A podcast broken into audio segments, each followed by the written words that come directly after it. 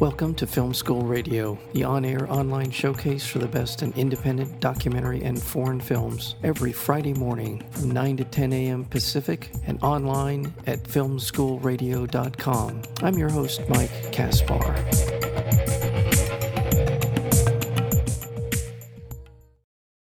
With seamless grace, German director Jonas Bak moves from the tall spires of the Black Forest to the teeming skyscrapers of Hong Kong in his tranquil, deeply moving feature film debut.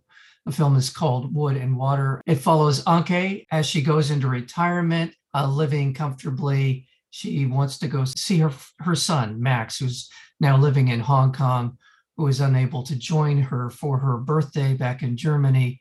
And when she goes to Hong Kong, a lot is to be discovered, a lot is to be revealed, not only about her son Max, but also about herself, her life, her journey, and so much more. The film again is called Wood and Water, and we're joined today by the director Jonas Bak. Jonas, welcome to Film School Radio. Hey, Mike. Thanks for having me. First things first, it is a, a it's a beautiful story. It unfolds at a very contemplative pace gives the viewer a lot to think about in the in the process of as the story unfolds where what inspired this film? What inspired the story? So I was living in Hong Kong um, for three years. You know, you live in your expat bubble, and I kind of came to the point where I didn't see much of a future there for myself. So I was drawn back towards Europe, and I asked myself the question, "Where's home?" And I wanted to put make a film out of that because I was in Hong Kong, and it's a very, it's a very, it's a, it's an experience, a visual experience to be in that city. So I had vague ideas floating around and then came to the point where I thought, okay, this is if this is my debut film, I don't really want to put myself in the center of, of the story. So I was looking for other perspectives. And then I was looking at my my my actual mother who plays uh, Anke in the film. I saw the story of the prodigal son can also be told from the ones left behind. And especially since my mother was about to enter retirement, you know, I saw there's an adventure there for her. What if she goes to Hong Kong and looks for me? What if you know the, the the lost son is still lost. What if he hadn't made contact with home? And what about uh, an older woman wanting to check on her children again like she did so so often when when they were little? And then yeah i, th- I thought that's as a dramatic as a dramatic narrative just a mother looking for a son an older an older woman looking checking on her children i i kept that from the start. And then everything else happened evolved around that. So yeah that's kind of how the how the film was born yeah and i asked my mother if she would be interested in trying out acting and that was even before she retired. So uh, we made this film while she was still working. So for her it was a way of projecting herself into the future and rehearsing what retirement might be like. So it was a i'm happy that it's it was such a great adventure for her in the end yeah. as i had planned it. I'll ask you about kind of the challenges and the rewards of directing your mom in a film but before we do that i want to talk more about the story itself it takes place during a period of time when, as we know, Hong Kong has been going through a tremendous amount of upheaval. The transition from a British colony into some kind of nebulous state of independence. And now, as China begins to assert more authority over Hong Kong, we, we see the political turmoil that's taking place. How did that work into your decision to make the film in Hong Kong? What did, what did that mean for you in terms of how you were going to approach the project? I had only one image in the start, which is the I know if you've seen it in, in, in the States probably many times on TV. In in early June, there's a, a vigil on Victoria Park with where people hold up candlelights and sing songs of uh, to commemorate the Tiananmen, Tiananmen massacre. That was the only image I had in the original script uh, when we set off, and that was early 2019. And then very quickly, everything, as you said, became nebulous and and changed dramatically and in front of our eyes and we had to constantly adapt a little bit to what's going on and also you know resist the temptation to to jump into making this into a political film and and, and exploiting it for for our film um, i mean we still did in the end uh, because there was just couldn't resist uh, capturing the what's going on on the streets and, and also kind of i know this this energy that was traveling through the streets in hong kong at that time that was something that rubbed off on all of us so the whole crew were a small crew of foreigners with local help um, and, and my mother. And it just completely rubbed off on us. There was a lot of adrenaline everywhere. It influenced her acting, it influenced the story where it went.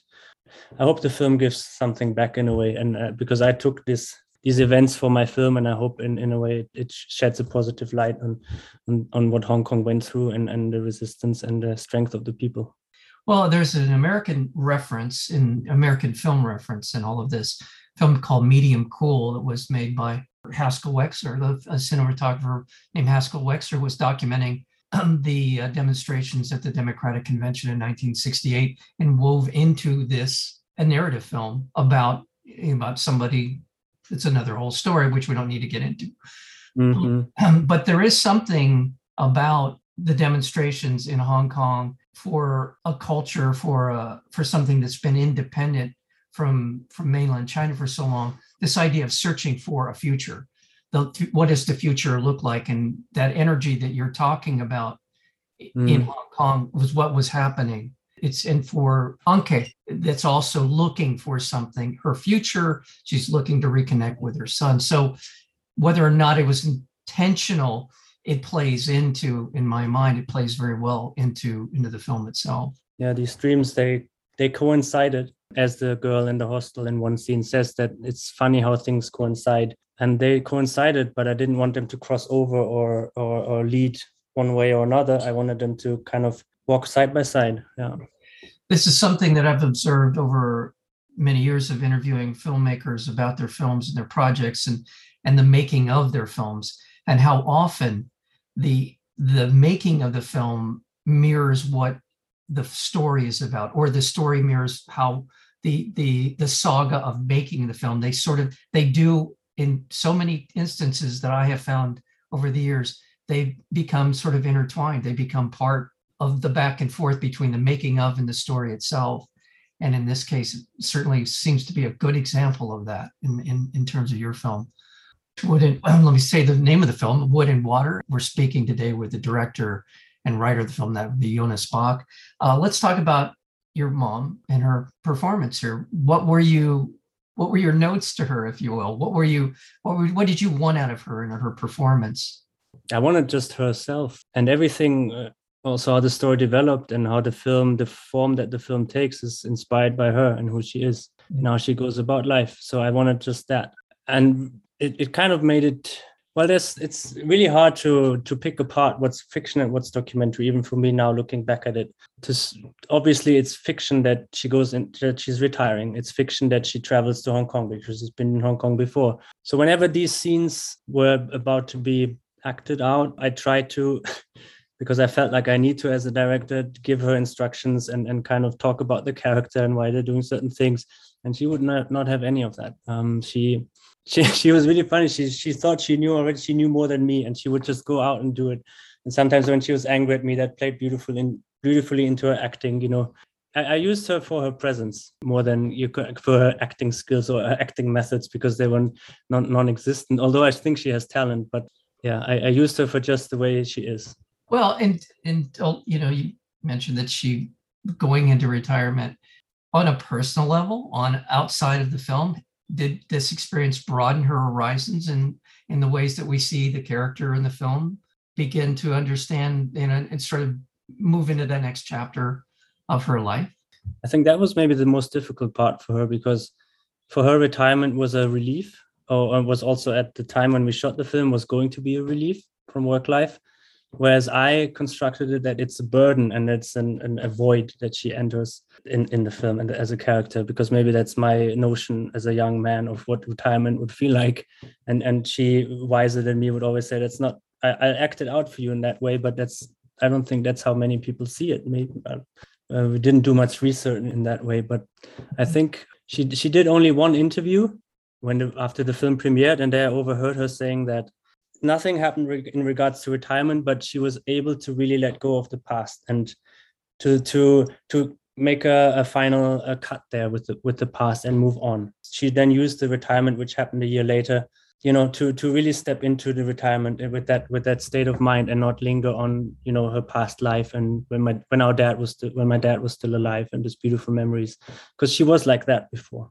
Maybe it came through the stress of her work that she was living in the past a lot um, but that kind of relieved herself of that. I don't know if it's entirely through the film, but she said it. I heard her say it. So, one of the wonderful elements of the film is the introduction of people from Hong Kong, the with the the security guard Mhm. at the uh, at the hotel or the uh, complex where Max has an apartment, and other people that we meet along the way, the the fortune teller and the other and the man who was the friend of the fortune teller. Those are wonderful elements, and I don't know if I'm overstating this or I don't want to stretch this uh, uh, too much. Um, this analysis of the film, but so many of my favorite films, Stranger Than Paradise, and a lot of Jim Jarmusch's work, and others, the neorealists of the Italian era, in the Italian neorealists, have this ability to be able to bring in people from non-actors into a, into a film, and rather than pulling you out of the story because they're non-professional actors,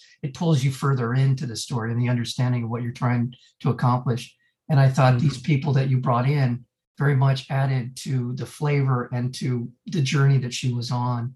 Just were these people that you just happened to meet, or just they they they happened into the film? How? I don't know if I mentioned before, but we we had a script that we, especially for Hong Kong, that we went out and did castings with. So, for example, we casted uh, an American actor who was going to play the fortune teller first. We cast a German actress who was going to play the psychiatrist. And I, I can't quite remember how this all how this all changed, but it it's exactly as you mentioned earlier. This story also developed through the making of the film. And at one point, I decided that I exactly want to have this blend of fiction and, and reality um, because I take so much from the, the gifts of, of, of real life and, and, I, and I thrive in that. And my mother does as well. So my mother couldn't get along. I mean, this is an old rule don't put actors and non actors together. And that really didn't work when we rehearsed it with the actors that we had. But there was a, a beautiful connection that she made with, with the non actors that I, as, as a, that I took from from my surroundings there, living there, um, from my life. So the doorman is the real doorman where I lived. Um, the girl in the hostel is a is a quite a close friend. The fortune teller is an uh, the the social activist is an actor, for example. But also they got along. Yeah, we tried both, and I decided, and it was quite obvious and an easy decision that how well my mother got along with real people versus with actors. So and and that kind of made the decision the decision quite easy. I love that scene in in the uh, hostel where the, where she shares the room because you don't really see anybody. You, the people that are in that scene with her are essentially almost ghosts. Their voices. They're sort of, Mm. and as you you said mentioned earlier, that's the scene where we see the mention of this co- coinciding, the idea of coinciding in the story. And I just thought that was a wonderful way to frame it, way a wonderful way to put that part of the film uh, and the story together into the film. So Mhm. Yeah, congratulations on. Wood and Water. Uh, I, I thoroughly enjoyed it. It is it's out now and it's being released uh, through uh, Kim Stim uh, Film Distributor. And if you want to find out more about the film, you go to kimstim.com and Wood and Water is listed there as, as and you can find out more about it and how to watch it. And I highly recommend it. It is uh, it's I, these are my kind of films. I really enjoy the opportunity to spend time with people, to get to know them, and kind of be on a journey with them. And this is exactly what this feels like in the film. So, my congratulations to you, Jonas Bak, for your work here, and certainly look forward to more. This is your feature debut, right? Yes, as you said, it's it's also the film the films that I love, and I was very grateful that I got to make a film that I you know in a way that I love films, you know, so that I had this chance to make something that I really wanted to, not you know put be put into like boxes or. Congratulations, Jonas Bak, and thank you so much for spending a little time with us here on Film School Radio. Thanks a lot, Mike.